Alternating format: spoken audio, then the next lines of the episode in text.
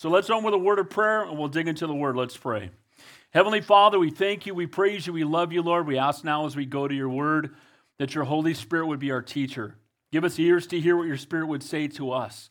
Again, I thank you for everyone who's here this morning. Lord, this whole book is about the unveiling of Jesus Christ, getting to know you better as our Lord, our God, our Savior, and our King. And so we ask that your Holy Spirit would be our teacher and that you would give us ears to hear. We ask these things in your holy and your precious name we pray, and all God's people said. So when you think of the book of Revelation, most people think of prophecy, and certainly that makes sense because it is the book that has more prophecy than any other book in the Bible. The word revelation is apocalypsis, which means the unveiling. So the book is really about us getting to know Jesus better. It's the unveiling of who Jesus is and all that he has done for us. And so we saw in the first two weeks, uh, the first, we looked at verses one through three and did an overview. By the way, if you want to get caught up, you can go to our website and all the messages are there and they're, they're posted on our site. And then last week, we looked more in depth at the person of Jesus Christ and who he is. And now this morning, we're going to see what Jesus, uh, how Jesus appears and who he is in heaven. So this book was being written by the apostle John. We know that John was the apostle whom Jesus loved. That's how he referred to himself, not because he was arrogant, but because he was blown away that Jesus loved him. And we know in the beginning, uh, in the way that John wrote the Gospel of John, 1st, 2nd, and 3rd John, and now he's writing the book of Revelation. At the time he writes this, all the other apostles have been martyred. Uh, John is probably around 90 years old. They tried to kill him. Uh, history teaches us that they boiled him in oil, but he did not die because God had another book for him to write. Can I get an amen to that? And so he was banished to the island of Patmos by Domitian, who was a evil and wicked man who slaughtered Christians. And he couldn't kill him, so he wanted to remove him, and they put him out on a basically a prison rock. And out there on Patmos, where they would work all hard all day, he would also would, would write this letter and it's in this letter that we get a glimpse of the Lord. Now, we're going to see in this morning's chapter, in verse 19, kind of the overview of what Revelation is about. It's about what is, what was, what is, and what is to come. And we've seen so far, again, things from the past. We're going to see the church age if you come next week, chapters 2 and 3. So, chapter 1 is really just focusing on who Jesus is in heaven, the person of Jesus Christ. The whole book's about that. Chapter 2 and 3, we'll see the church age. And then at the end of chapter 3, the beginning of chapter 4, you see John being called up into the presence of Almighty God. And from that point forward, you don't see the church mentioned anymore. This is why I will teach this from a perspective of premillennial, pre tribulational view. You just got a headache because you don't know what that means. But here's the reality it means that I believe that the church will be snatched away before God starts to bring the tribulation upon the world. Amen? If you disagree with that, that's okay. You'll be glad that you go with us when we leave early. Can I get an amen? Now, from chapter 4 to the rest of the book, we don't see the church again until we come back with Jesus. So, this morning, if you have your outline, grab it. And I encourage you to hang on to these. I try to make applicational outlines so you can not only learn what the Bible says, but apply it to your life. And I tell the message this morning getting to know Jesus in a deeper way. Who wants to know Jesus better? Okay? I've been a pastor for 35 years, I've been a Christian for 55 years, and I need to know Jesus better. And to know him better is to love him more. Amen? And so, getting to know Jesus better, here are the seven points we'll look at this morning. Number one, by remaining steadfast in the word. Now, I'm not a big New Year's resolution guy, but we do have, we ordered more of these. But I would encourage you, read through the whole counsel of God, right? Faith comes by hearing, and hearing by Word of God, right? And so we want to spend more time in the Word. And again, read the book, don't wait for the movie, although you're invited to the movie on the February 22nd. But I want to encourage you guys to spend time in the Word, to stay in the Word of God. The way that we know the God of the Word is to spend time in the Word of God. And even in the midst of trials and difficulty. Number two, by walking in the Spirit, by being sensitive to the leading of the Holy Spirit. We'll see this with John as he's writing this letter, how the Spirit will, will speak to him and through him. Number three, by listening to his voice. You know, people say, I don't hear from the Lord. Well, that's not God's fault. That's my fault. That's your fault. Amen? Because God is speaking to us, but we need to be listening to him. And how do we do that? We spend time in intimate fellowship with the Lord and time in His Word.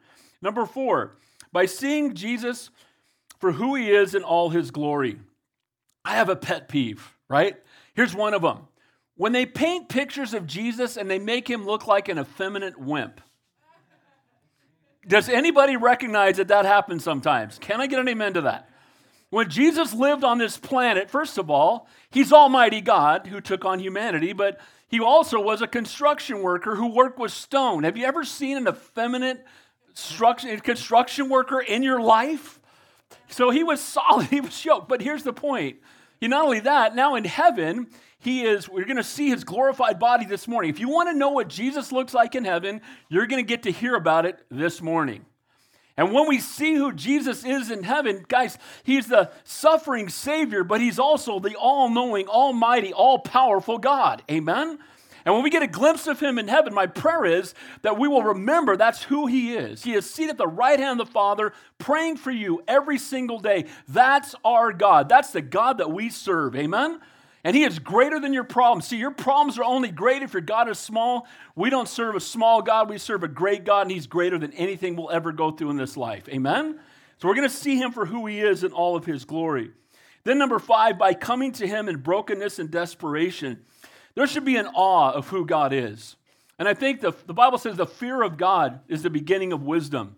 And if we don't fear God, we won't fully grasp who God is and all that he has done for us. It gives us a proper perspective on this life. And then by allowing Him to minister to you. You know, the two things that people fear the most are death and public speaking.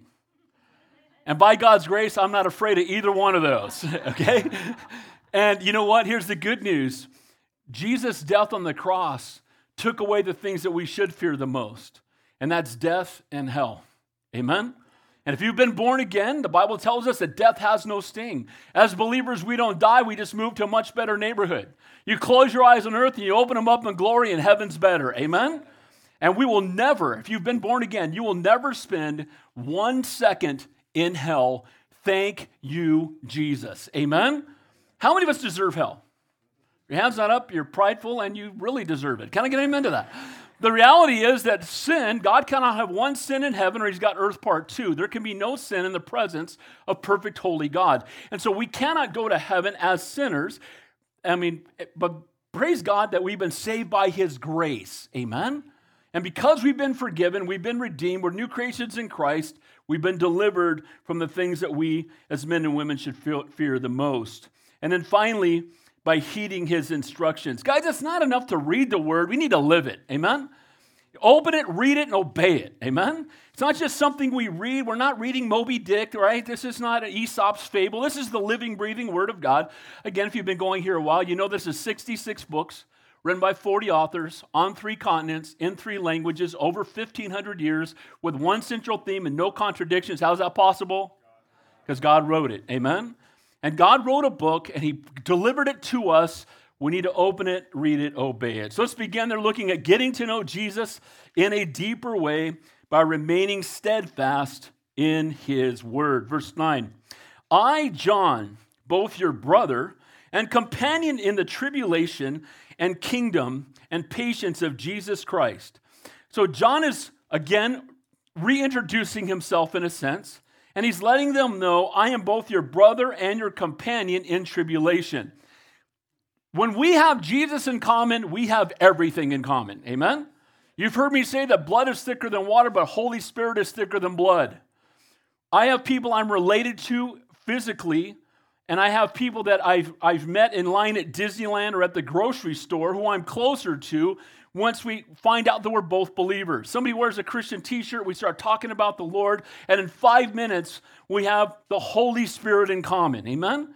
And there are people that I'm related to physically that I'm not as close to as somebody who knows the Lord that I met five minutes ago. And what he's saying is, like, I'm your brother. I'm in, I'm in this with you. John is writing this from prison, from an outward prison, right? He's on a rock and he's writing to these believers who are getting this letter at that time who were all facing great tribulation. This is when Christians are being fed to lions, Christians are being set on fire. In those days, being a Christian was, you know, something that would bring about definitely tribulation and often your own death. And John is saying, Look, I'm your brother. And I, I am a co laborer with you, and I'm a companion with you when it comes to difficulty. Now, the Bible says, In this world we will have tribulation, but be of good cheer, for I have overcome the world. Amen? It says in James chapter 1, Count it all joy, my brethren, when you fall into various trials. Not if, but when. But the difference is when we go through trials, we never go through them alone because we have Jesus Christ. How many of you going through difficult time right now? Raise your hand. If your hand's not up, it's coming. Can I get amen? Because you're either in a trial, coming out of a trial, or get ready to go into a trial. Because we live in a fallen world. And he's letting them know look, I understand what you're going through. I'm a companion of yours in it. We are brothers and sisters in Christ. And again, while he's the only apostle that would die a natural death, it wasn't for a lack of them trying to kill him. And we're indestructible till God is through with us. The devil can't make me do anything, and he has no control over my life. Amen. But when his heart is that as in the midst of all this persecution, he wants them to know, look, I'm with you in this. I understand the tribulation you're going through. I'm going through it too. I am your brother in Christ. And now he's going to give them some words of encouragement in the midst of great trials and tribulation. He's going to let them know. He's going to get their eyes back on the Lord. The Bible says in Colossians 3 2, set your mind on things above, not on things of the earth. You know why we get bummed out? You know why we get overwhelmed? Is when we're so focused on the temporal and not focused enough on the eternal. Because no matter what, I don't care how much gas costs, God is still in control. Doesn't matter who's in the White House, it doesn't matter what's going on in the world around us, God is faithful and in control. They had attempted to silence John. He knew what it was like to face great persecution, and he's letting these precious saints in the early church know that again, God is faithful. They couldn't shut John up. They thought if they put him on an island, it would shut him up. And all he did was write a book that has been written, been read by thousands, millions of Christians over the years, and we're now studying it. Amen? So when he got put out on that island, that was a bummer for him and a blessing for us. Amen?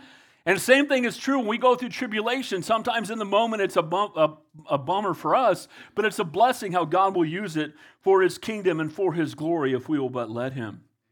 So to keep him from furthering the kingdom, he tried to silence him. Guys, it really is foolish to try to silence God. Amen? We're living in a time when our country is trying to silence the gospel. I just saw recently, I think somebody sent me this short video, and a guy was told to take off his Christian t shirt in a mall because people were offended and, and they were literally going to arrest him for wearing a Christian t-shirt in a mall in the United States of America.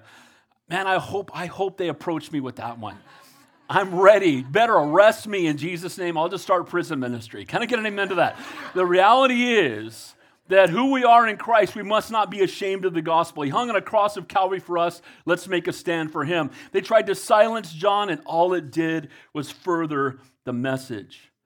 John's a pastor to these precious persecuted saints. He had been the pastor in Jerusalem for a time, and, and now he's been taken away. And no doubt there are many who remember him, and getting this message from him would be a word and a source of encouragement. And as the tough times hit the church, it wasn't easy or a popular time to be a Christian. So the persecution had begun under Nero, burning of Rome and blaming it on the Christians. Under the new emperor, Domitian, the persecution had only gotten worse, and punishment of every Christian, again, they would dare them to renounce their faith. Renounce your faith or you're to be, you could die. And you know, as believers, I want to say this too. If they came in here and lined us all up against the wall and said, deny Jesus or die, I think, it, I think most of us would just die because we know heaven's better and you can't threaten me with heaven. Amen? But I want to tell you something. It's easier to die in the moment than to live for Him every day. And God's called us to live for Him every single day. So these early Christians, persecution, torture, and martyrdom, were not just possibilities, they were a daily reality. And John was not disconnect, a disconnected bystander, but he said, I'm your brother. I understand what you're going through. And John not only knew exactly what his readers were going through, but he was enduring it himself. So, both your brother and companion in the tribulation, and kingdom and patience of Jesus Christ. So, John shared with them not only the tribulation, but the kingdom. As Christians, we not only share in trials, but in the coming rewards. As believers, we will all go through trials, but as truly born again believers, we all have the promise of heaven. Amen? Who's going to heaven? Okay? Heaven is a, is a it's not a hope so, it's a know so. Most of you know I have a full time job. I meet people all the time. When they find out I'm a pastor, they'll ask me, we'll start talking about things. And always, I love to ask people this where are you at with Jesus? And are you going to heaven? And here's what I, the answer I get most often about heaven I hope so. And if you know the Lord, you don't have to hope, you know, because He's faithful to His word. Amen? To be absent from the bodies, to be present with the Lord, and we have the promise of eternal life. He's letting them know look, I, I, I share with you the trials, but I also want you to know we all have the kingdom in common. Not just the kingdom of God in the here and now, but the one that is coming. It says in Romans 8, the Spirit bears witness with our spirit that we are children of God, and of children, then heirs, heirs of God, joint heirs with Christ, if indeed we suffer with him, that we may also be glorified together. I am so glad, I'm so glad that this life is but a vapor, and that we're going to spend eternity with Almighty God. There's a time coming when we'll never have to say goodbye. We all have loved ones that have gone before us, and there's going to be an incredible reunion in heaven. But the greatest part about that reunion is we're going to see our Savior face to face. We're going to, Jesus is going to hug you one day. How about that?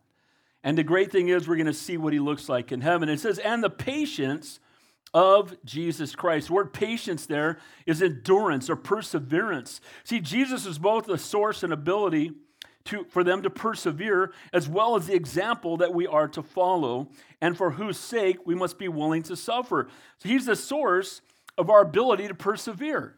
He gives us the strength to stand for him in the midst of the difficult times of this life. I told you guys, what, what's one of my favorite prayers? What is it? Lord help, okay? I pray it off. I pray it daily. Lord help, right? Amen. And you know what? I think that we need to know that we can't do this on our own. And, and you know, the phone will ring and I know it's going to be something heavy. And I, Lord help.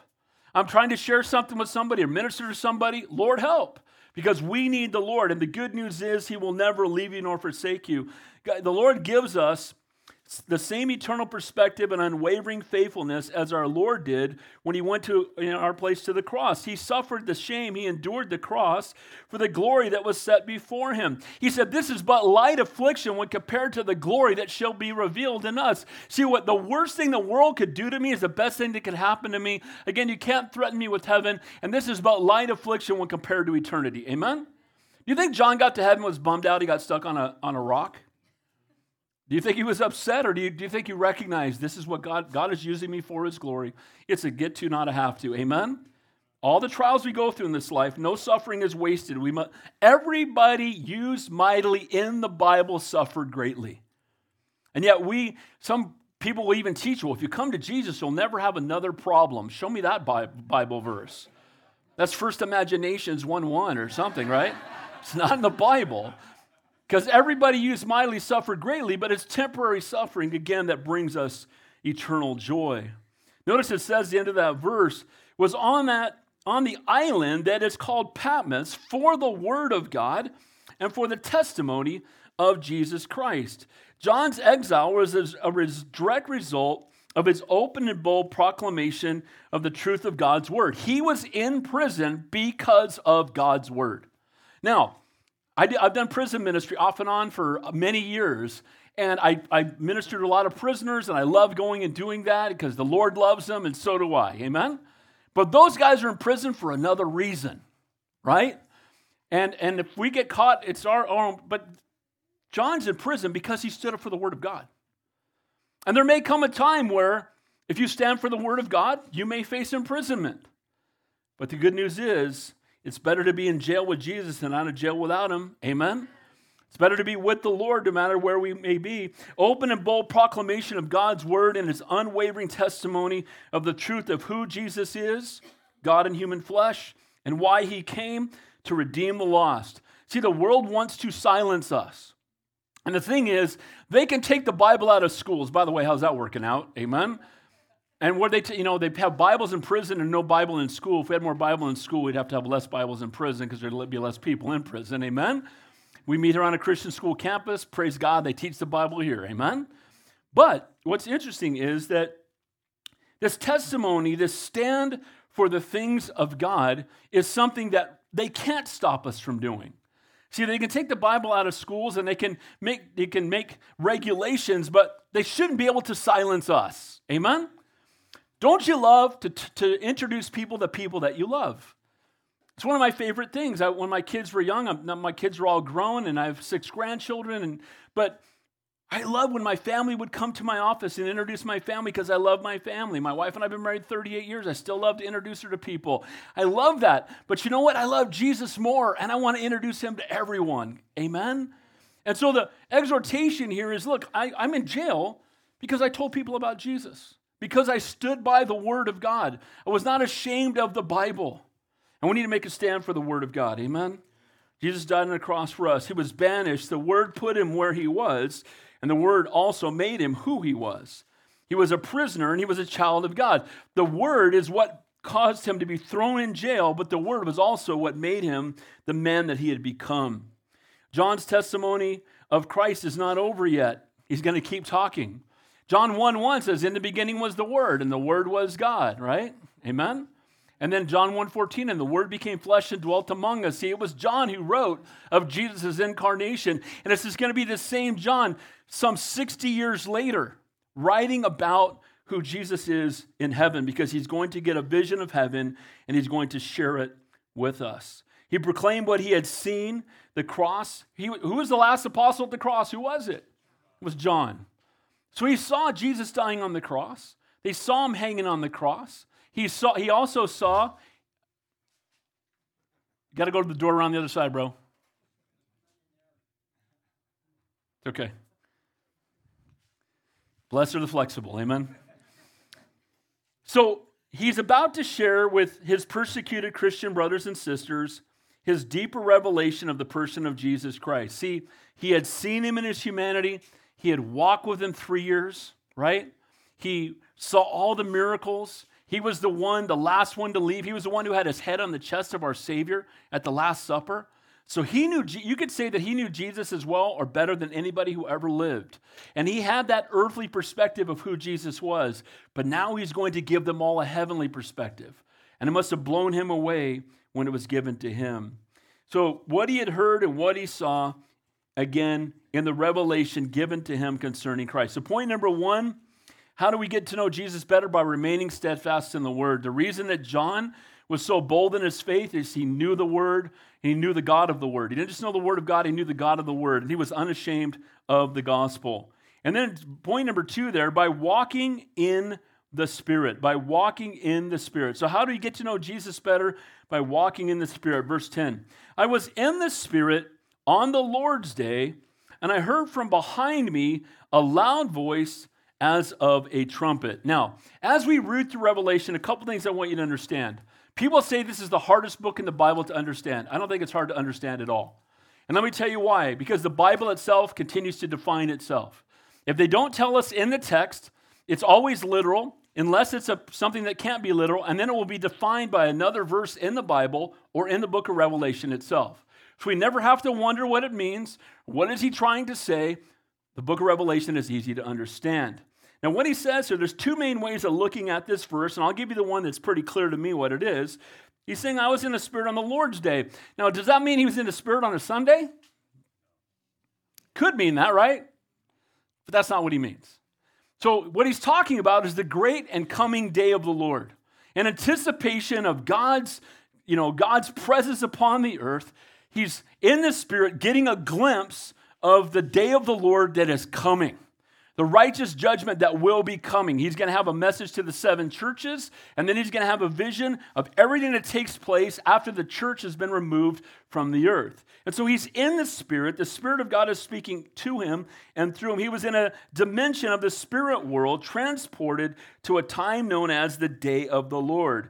And again, it could be translated I was in the Spirit unto the day of the Lord, the time of God's great judgment. In Joel 2, it says this The sun shall be turned into darkness, and the moon into blood before the coming of the great and awesome day of the Lord. So, the day of the Lord is a time in the future, and He's going to have a bird's eye view of everything that's taking place, again, by the power of the Holy Spirit. I believe this definition, again, clearly is what fits this book the best. There's four references to John being in the Spirit just in this book. On the island of Patmos, here, in heaven, in Revelation 4, verse 2, in the wilderness in Revelation 17, and on the mountain of God in Revelation 21. So, this is the revelation of the Holy Spirit. Again, this is the unveiling of who Jesus Christ is, and by the power of the Holy Spirit, again, having a view of the spirit world that's going on around us, we will get a glimpse of what God shows to his apostle John. So as believers, how do we how do we endure this life? How can we, you know, in the midst of trials and difficulties and the greatest trials of this life, how do we remain faithful? How do we remain joyful? You know, joy has nothing to do with your circumstances and everything to do with who you are in Christ. Amen? The fruit of the Holy Spirit is joy. It isn't, happiness is when things are going my way. And the reality is, if the only way that you're going to be happy is when everything's perfect, you're not going to be happy very often. But you can have joy in spite of your circumstances. Amen? And you've heard the analogy I use JOY, Jesus, others, yourself. When you put Jesus first, others second, yourself last, you can live a life of joy even in the midst of the greatest trials and the greatest tribulations. And the way we're able to do that is to walk in the power of the Holy Spirit. Holy Spirit's either with you, in you, or upon you. That's the Bible. He's with the world, that He convicts them of sin. They call Him their conscience. But as believers, when you were born again, He went from being with you to being in you. And now He will never leave you nor forsake you. He is the down, that's the down payment on heaven. Amen? It's a, the ownership papers that we belong to the Lord. And the Bible also talks about the Spirit being upon us. So He's in the Spirit He's in a, it gets a vision of the world outside of this world, gets a vision of, again, the eternal things that are taking place around us. And again, for us to get to know Jesus better, may we walk in the Spirit. It's impossible to live a holy and set apart life without the empowering work of the Holy Spirit. How often should we pray to be filled afresh with the Holy Spirit? Always. Why? Because we leak. Can I get an amen? We need to be filled again. Amen? Again, we're born again, we're going to heaven, but you know, we need less of us and more of Him. John the Baptist said, Jesus said, a men born among women, none greater than John the Baptist. And John the Baptist said, I must decrease that he might increase. Amen? So he's got this vision of what's taking place, and he hears from behind him a loud voice as a trumpet. Now, the trumpet is a distinct sound. It's used to attract everyone's attention. It was a call into battle or to gather them up for an important announcement. And John hears this loud voice from behind him and with a very distinct and attention grabbing sound that could not be ignored. And again, often when God's, God is speaking, we're just not listening. And God is going to be speaking to John. He's getting his attention. The trumpet blows. Everything else needs to stop. He needs to put his focus on the Lord. Again, I he says there now when he hears the voice he turns around and here's what he sees and these letters should be in red if you've got a bible that has red letters and it says this Who's talking here? Who's talking? Okay, here's what he says. So he hears this loud voice. He turns around, it's the voice of a trumpet, and he sees, I am, someone say, I am the Alpha and the Omega, the first and the last. And what you see, write in a book and send it to the seven churches which are in Asia to Ephesus, to Smyrna, to Pergamos, to Thyatira, to Sardis, to Philadelphia, and to Laodicea. He's saying, Look, I'm going to show you and I want you to take what you see and I want you to deliver it to the church because they need to hear it. Now, we know it's seven churches. We'll get to this next week. And seven's a number of completion or perfection. This is a message to those individual churches, but it's also a message to us, the church as a whole. Amen? So he turns around and he sees Jesus. Now, we're going to see in a minute, Jesus doesn't look the way he looked the last time he saw him 60 years before. Because the last time he saw him was hanging on a cross, but then he saw him again after he rose from the dead. And then he spent some time with him, and then he saw him ascending into heaven and heard the words, Look up, you know, you know, for redemption draweth nigh. Be prepared, right? I'm coming back. Go and pro- proclaim the gospel. So now he's going to see Jesus again. And he knew Jesus well. Again, head on his chest at the Last Supper. But now he's going to see him, and he's going to look so much different. The loud voice belongs to the Alpha and the Omega. That's the first and last uh, letter of the Greek alphabet. That means the beginning and the end. He's the A to the Z and everything in between. Amen? He's an all knowing, almighty, all powerful God. People like to prioritize where they put God in their priorities. Well, you know, I have God, and then I have my family, and then I have, and again, that's good. But you know what I tell people? My priorities, one to a thousand, is Jesus, is all of them. Can I get an amen to that? He's the Alpha and the Omega and everything in between. It's all about Him. Make Him the, you know what? If I make Him the priority, I'll be a better husband. I'll be a better father. I'll be a better papa. I'll be a better man. I'll be a better pastor. Amen? We need to seek first His kingdom. So this is Jesus speaking. And Jesus, again, a title of deity that he used uh, referring to himself in, in Revelation 1, verse 8, and now he repeats it here I am the Alpha and the Omega. It's the third time he's told us he is the beginning and the end. So this refutes every false uh, gospel that is taught that teaches that Jesus is created. He is not created, he is creator. Amen? He always has been and he always will be. Well, where was he before time? He was there. He created time. Where was he before that? He was there. You want a headache? He was there. He was there. He always was, always has been, always will be. He created time. There was no time till he created time. Want a bigger headache? There was no space till he created space. What is there without space? Mind blown. Amen? But that's our God. He's the Alpha, He's the Omega, He's the beginning and the end. He's the one who's speaking. And He tells John what he is about to see isn't to be kept secret.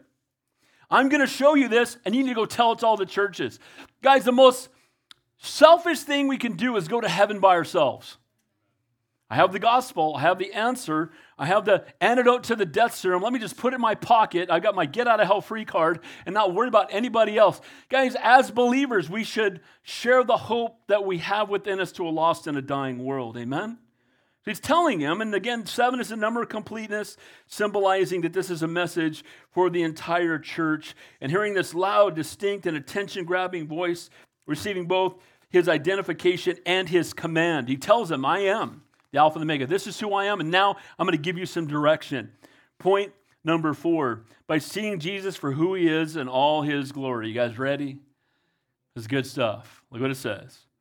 Then I turned to see the voice that spoke to me, and having turned, I saw seven golden lampstands.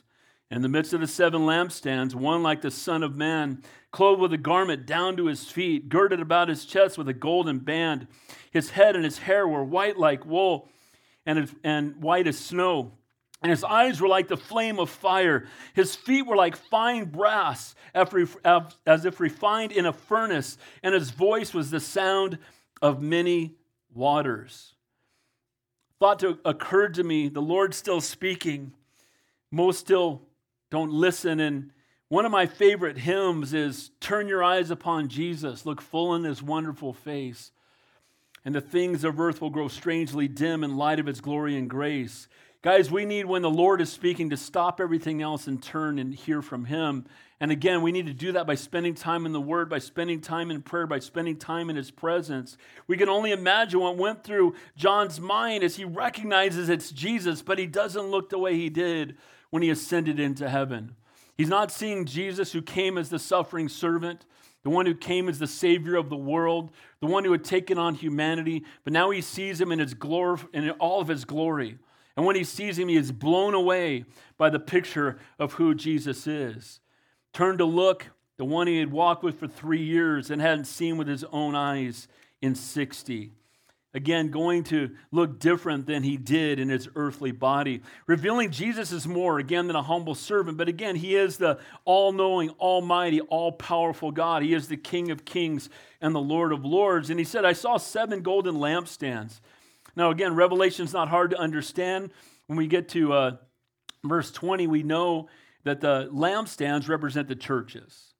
And it's interesting that the churches are referred to as lampstands because remember, if you've been coming for the Old Testament, that within the Holy of Holies, in the tabernacle and then in the temple, there was a golden lampstand, right? And it provided light. And we as Christians are called to be the light of the world. Amen? He is the light of the world, but we are to be a reflection of Him. We're supposed to be the moon, right? Amen? What does the moon do? It reflects the sun. Amen? And we don't reflect the S U N, but the S O N. Amen? And we are called to be the light of the world. We are called to be a reflection of Him. We are the bride of Christ. I've done hundreds of weddings, and I love it. I told you that I have the best seat in the house. I'm right here. I get to be next to the guy right before he starts crying. I get to see her coming out the door. It's beautiful, it's wonderful. But you know what? I've never seen a bride without seeing a groom, too. Amen?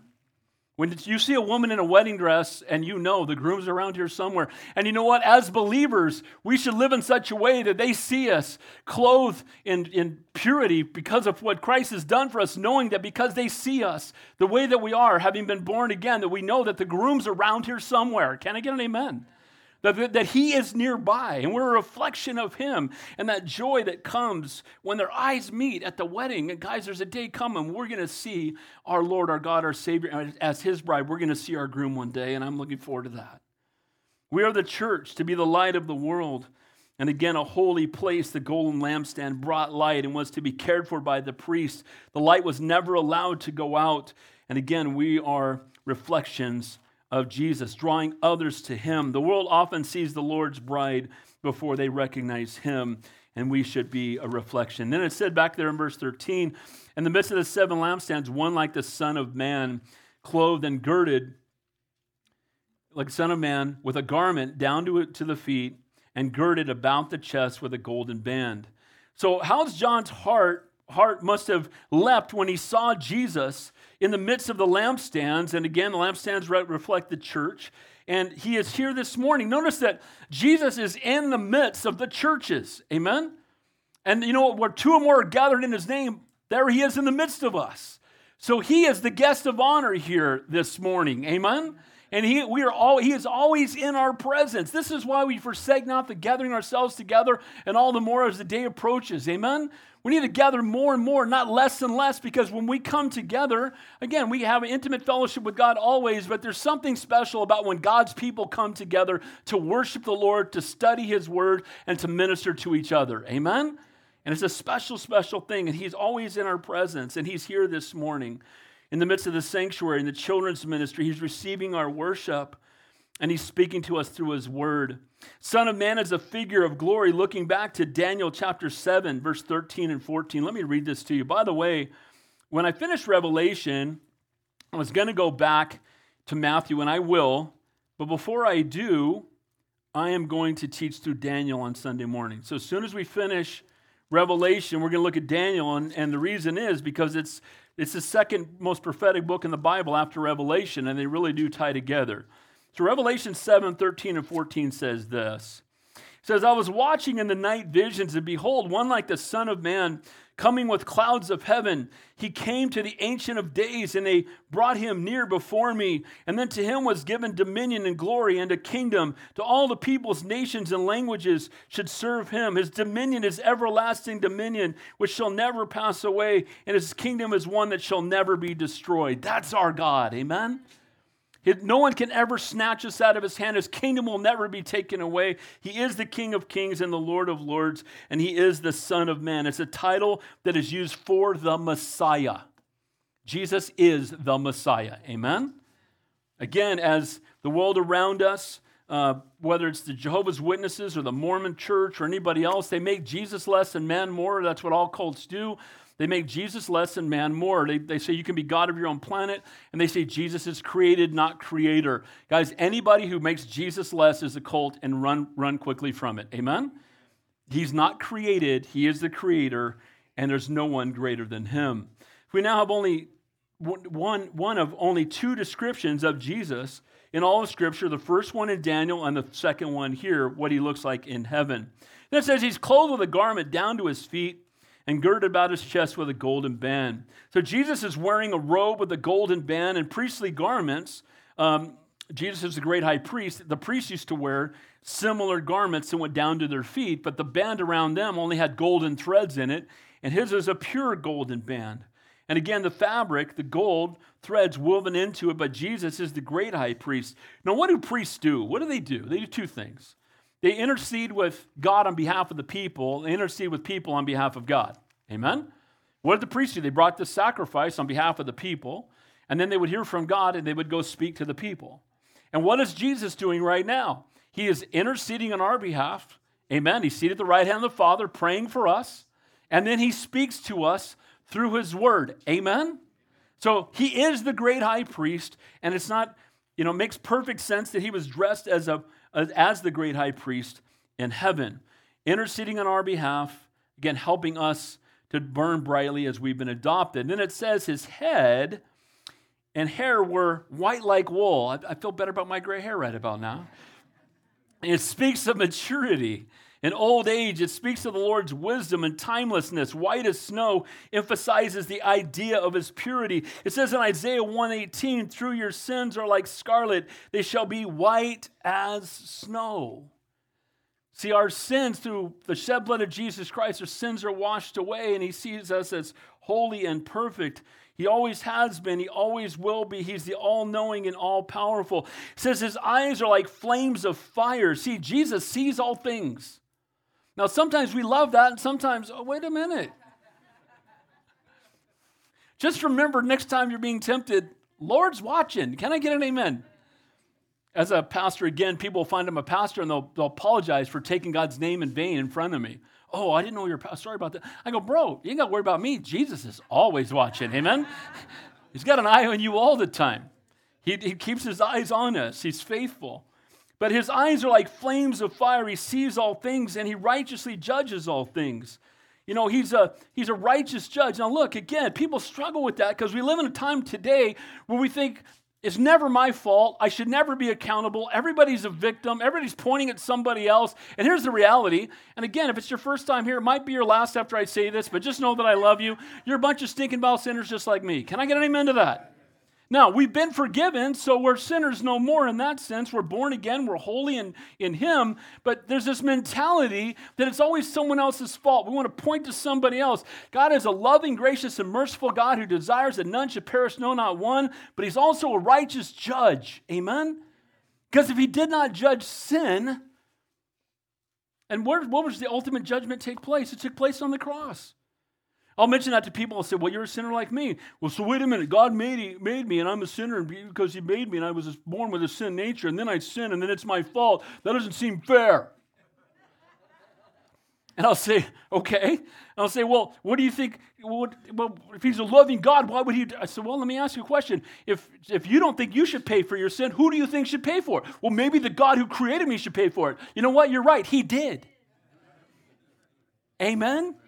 See, that's a loving, gracious, and merciful God that while we were yet sinners, Christ died for us.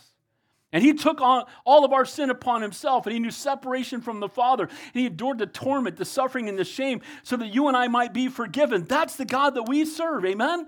So he is the judge, but he's also the redeemer. Amen? He's the one behind the court, but he's also the one that was willing to go out and pay the fine for you if you will but let him. So he's a righteous judge. And he has to be because he's a righteous God. His voice, the sound of many waters. Jesus' voice has the power and majesty of a mighty waterfall. I don't know if you've ever been around a mighty waterfall. They're majestic and powerful and awe inspiring.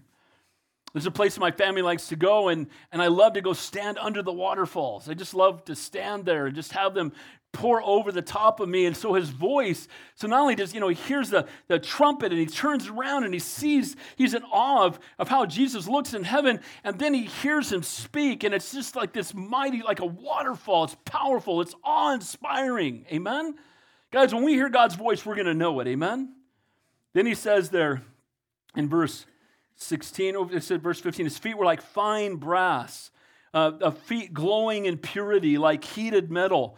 You know how do how you know it, it, fine brass how do you how do you make something fine? What they would do is they would take metal and they would heat it up and then they would remove the dross and the hotter it got the more refined it became. And our god is pure and his purity. Again his feet are like fine brass as it was refined in a furnace and his voice the sound of many waters again i just love that picture that's the picture of jesus in heaven he doesn't look like those guys in those paintings. It looks all wimpy. Can I get an amen to that?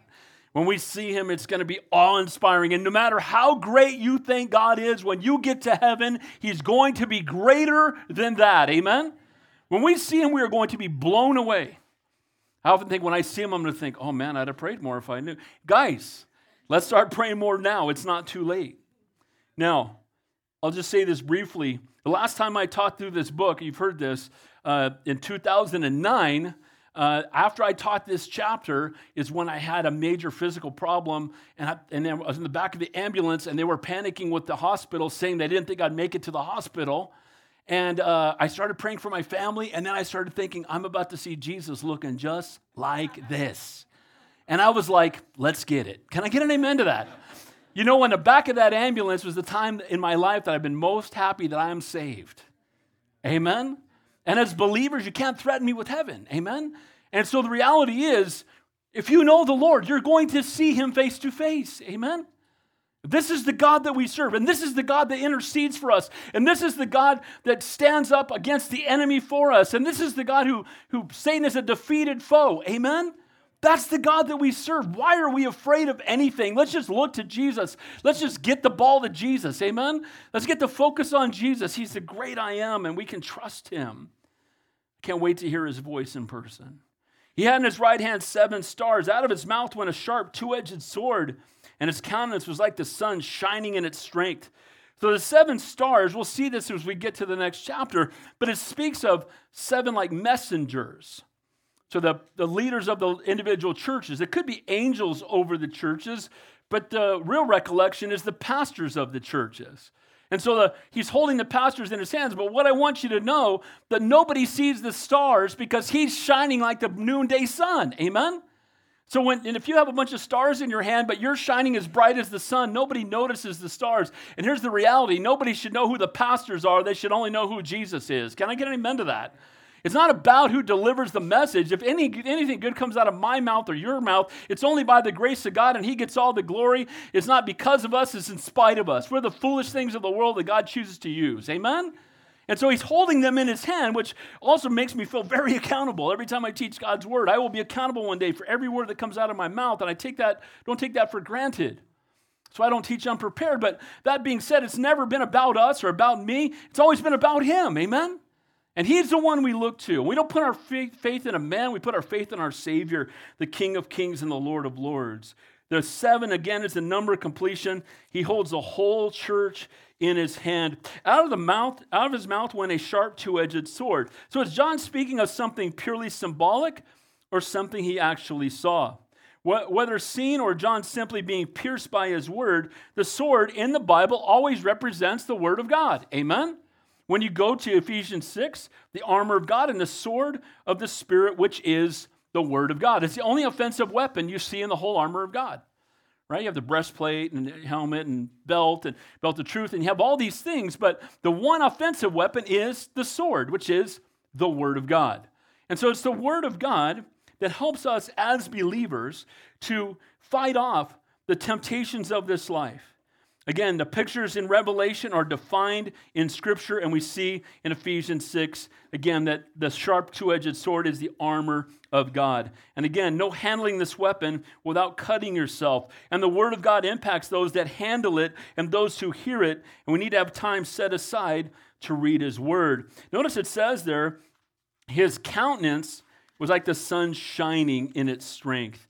The glory of Jesus is so great and so bright that it's hard to even look upon him. You guys remember this when, the, when, the, when Almighty God appeared on Mount Sinai and other places, they would hear his voice and they'd be scared out to death. Moses, you go talk to him. I don't want to talk to him anymore. You just go talk to him and tell us what he said. And when Moses comes down from Mount Sinai, what's he doing? He's glowing, right? Because he was just in the, he just saw the backside of God's glory. He put him in the cleft of the rock. He covered him up. He let him see the backside. And he comes down glowing in the dark just seeing the backside of Almighty God, not seeing His presence, the way that John's getting this vision. And guys, uh, the glory of God being shined upon us should reflect to the world around us. Amen? The same glory, this transfiguration, when his face shone like the sun, his first coming veiled his glory, his glory will be veiled no more. Charles Spurgeon says this What do you see in Christ's right hand? Seven stars. Yet how insignificant they appear in sight of his face. They are stars, and there are seven of them. But who can even see seven stars, for that matter, 70,000 stars when the sun shines in its strength? How sweet it is when the Lord Himself is so present in a congregation that the preacher, whoever may be, is altogether forgotten. I pray you, dear friends, when you go to a place of worship, always try to see the Lord's face rather than the stars in His hand. Look at the sun and forget the stars. Amen? And he's not just the S U N, he's the S O N. Can I get an amen to that? So everybody in this vision speaks of the strength and majesty and authority and righteousness. It's impressive. Different between the vision of Christ and again these weak portrayals of him, but we know that he is he is so powerful. Our God is greater than anything we will ever face. Amen. He's greater. And he's living and risen and triumphed over sin and death. Muhammad's dead. Joseph Smith's dead. Mary Baker Eddy's dead. Charles Taze Russell is dead. L. Ron Hubbard is dead. All these founders of false religions, we can dig up their bones. I've been to the tomb. It's empty. We serve a risen and living Savior who has triumphed over sin and death, who is seated at the right hand of the Father with a picture that we just saw interceding on our behalf. And soon and very soon, He's going to come and take us home. What a great and awesome God we serve. Amen? Finally, last few points. By coming to Him in brokenness, and desperation. Watch how he responds. When I saw him, I said, I've got some questions. That's not what it says. you ever meet people, when I meet God, I got some questions? No, you don't, bro. right? Look what it says. When I saw him, I fell at his feet as dead. Keep in mind, this is a man who traveled with Jesus for three years. This is a man who had his head on his chest. This is a man who called him the disciple whom Jesus loved. This is the one who Jesus looked down from the cross and said, John introduced him to you know Mary. She knew Mary. You take care of my earthly mom. This is one that he saw after he rose from the dead. This is one he saw as he ascended into heaven. But now, when he sees him in his glorified state, all he can do is fall flat on his face. Guys, being in God's presence, we, every knee will bow and every tongue will confess that Jesus Christ is Lord. Amen. What's awesome to me is that John, again, who had walked with him for so long, when he saw him in his glorified state, it just took the wind out of him. Again, it, he wrote the Gospels. He knew Jesus better than anybody, probably any, than anybody who ever lived. And it was far more awesome than he could ever imagine. So, for John, who knew Jesus that well, it was far beyond what he could imagine. How much more far beyond what we can imagine will it be? I can't wait. Heaven is better. Amen? Again, we don't have questions for Jesus. We'll just fall on our faces before him. There's peace in knowing him. And again, you think John was glad he was saved? Again, he's out on that pile of rocks. He has this vision of the Lord. He's dead on his feet. And again, if you know him, it's a good place to be. Point number five, by allowing him to minister to you. Now, watch what happens. But he laid his hand, right hand on me, and said, Do not be afraid. I am the first and the last. See, as believers, no doubt we will respond the same way, but the good news is that the Lord will touch us and He will say, We don't have to be afraid. Now, if you're here this morning, you don't know the Lord, you should be afraid. And we live in a world right now that's afraid of everything. They're worried about the temperature going up by one eighth of a degree in the next 50 years and they're panicked, right? And climate change is not, we should, eternal warming is something you ought to worry about not temporal warming. Amen? But there's this panic and this mentality. And again, the good news is we don't have to be afraid of anything because our God is there and He is faithful and He loves you so much, He'd rather die than live without you. He proved it on the cross. You should walk in, in the joy and the peace and the knowledge that you're going to see Him face to face soon and very soon. We're going to see the King. Amen? Dead on His feet, Jesus touches Him. We're all dead until we've been touched by Jesus. Amen? He's dead in his feet, and then the Lord touches him and he has life. Do not be afraid. I am the first and the last. While seeing him again, we don't have to be afraid because he's not just the King of Kings and Lord of Lords, but he's our Savior. Amen? We've been adopted into his family. Our names are written in the Lamb's book of life, and no one will ever snatch it out. Notice he says, I am the first and last. I am he who lives and was dead. And behold, I'm alive forevermore. Amen. And I have the keys to Hades and to death. See, Jesus has triumphed over sin and death. And again, the two things the world fears the most is hell and death. And Jesus has the victory over both. Amen. And we don't have victory unless we know him. He's got the keys. You can't have them duplicated either. Amen. You got to go to him. He's got the keys. He's the one that has triumphed over sin, triumphed over death. He is the one that will keep us from ever spending eternity in hell. He has power over all of it. And guys, we can only have peace if we know him and we rest in him because he has freed us from both. Amen. Death, again, the greatest fear of man, yet we're all going to die. And for those who have trusted in Jesus, death has no sting, and we will never, ever experience hell. There's people who will tell you, I'm not afraid of hell. You notice how all the people that say that have never been there. I might go a couple minutes over. Life will go on. Here's the reality. Here's the reality. So I, I, when I was youth pastor in Lancaster for 15 years, I had this guy that would volunteer at youth group. And I was a big guy back then, but he's really big guy, like six six and like 300 pounds. And I mean, he, he looked like a Coke machine. He's just big dude, right? and he just he just strike fear to everybody. And he had a real heart for teenagers. And we would go down to the mall, we would go down to the movie theater and talk to kids in line at the movie theater on Friday nights about Jesus. And one kid was, you know, had you know some kind of satanic shirt on. I'm not afraid of hell. I'm gonna shake hands with all my friends, and we're gonna party in hell. I'll be the bartender in hell. I can still remember this. And Scott says, You're not afraid of hell, really? And Scott reaches out and grabs this teenager's wrist, holds like this, pulls a lighter out of his pocket, and starts lighting his palm on fire. And the kid, and I'm like, Scott, we might be in jail. And he's holding this kid's hand, and the kid's like, ah! And he just keeps holding it there for like 10 seconds. I can hear the, I can smell the flesh starting to burn. I'm like, Scott. And he lets it go, and he goes, You're not afraid of hell? He goes, That was 10 seconds of a lighter on the palm of your hand. Imagine having that multiplied times infinity, head to toe for all eternity. Don't tell me you're not afraid of hell. I was like, whoa, that was a good point, but I don't know how to win there.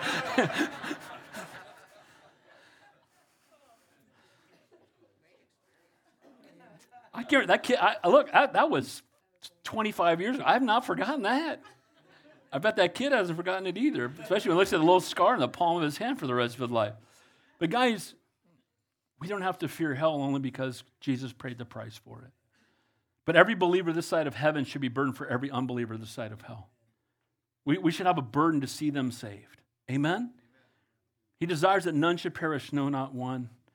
Again, allow him to minister to you, allow him to, to touch you, allow him to speak into your life, and allow him to deliver you from sin and death. Final verse, verse 19 and 20, by heeding his instructions. And here's the theme verse, really, the kind of the overview of this whole book.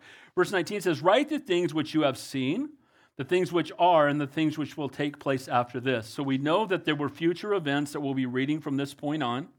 The things that he had seen, Jesus, when he came the first time, things that are taking place now, and the things that are coming afterward. So it's a very important verse because it gives us the basic outline of the rest of this book. John had already seen the vision of Jesus in chapter 1, the things which are, which was the church age, chapter 2 and 3, and the things that will take place after this in chapter 4, verse 1. Again, says, I looked and behold, the door was opened to heaven, and the word in Greek is meta tauta. And again, it's from that perspective that he sees the rest of what takes place in the book of Revelation. So remember that as we're reading forward, it was things that were taking place in the future from that moment. And then it says there in verse 20, last verse, the mystery of the seven stars, which you saw on the right hand, and the seven golden lampstands, the seven stars. Now, notice, what are the seven stars? I don't know. Well, just keep reading the text because here it is. The seven stars are the angels of the seven churches. The word angel there is messenger. So it could be an angelic person God had overseeing that church. But more than likely, it the word messenger there could be the pastor of the church. And the seven lampstands, which you saw, are the seven churches. So he's saying he's holding the churches and the messengers to the churches in his hand, and he is the light that brings light to both the messengers and to the church. Does that make sense? It's pretty clear. It's right there in the Bible. It's not that hard to figure out. And Jesus helps us by giving us an understanding of part of what John has seen and tells us indeed some of what John has seen it has uh, symbolic importance and what they point to. And again, if it's not explained right in this book, there's another verse somewhere in the Bible that will explain the things that are in this book. So we don't have to wonder what these things are. And in Revelation, we always want to take it as literal unless it's impossible. I use this the analogy where it says there's scorpions that come up out of the ground and bite, you know, have fire and bite people and they die. And people say, those are Apache helicopters that fly out of the ground. And they say, what do you think? I think it's scorpions that come up out of the ground and bite people and they die. Because it's in the Bible. Can I get an amen to that? We don't need to reinterpret Scripture. Let's just read it for what it is. So, revelation is the unveiling of Christ, not the things hidden in Christ, but the unveiling of Christ. And my prayer is as we go through this book, we got a lot more chapters to go through.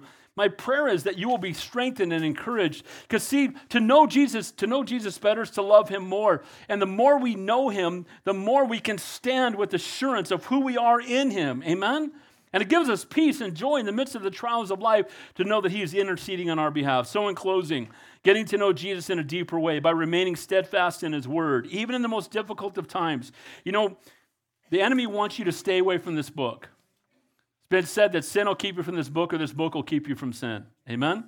And a Bible that's falling apart is a sign of a life that isn't. Can I get an amen to that?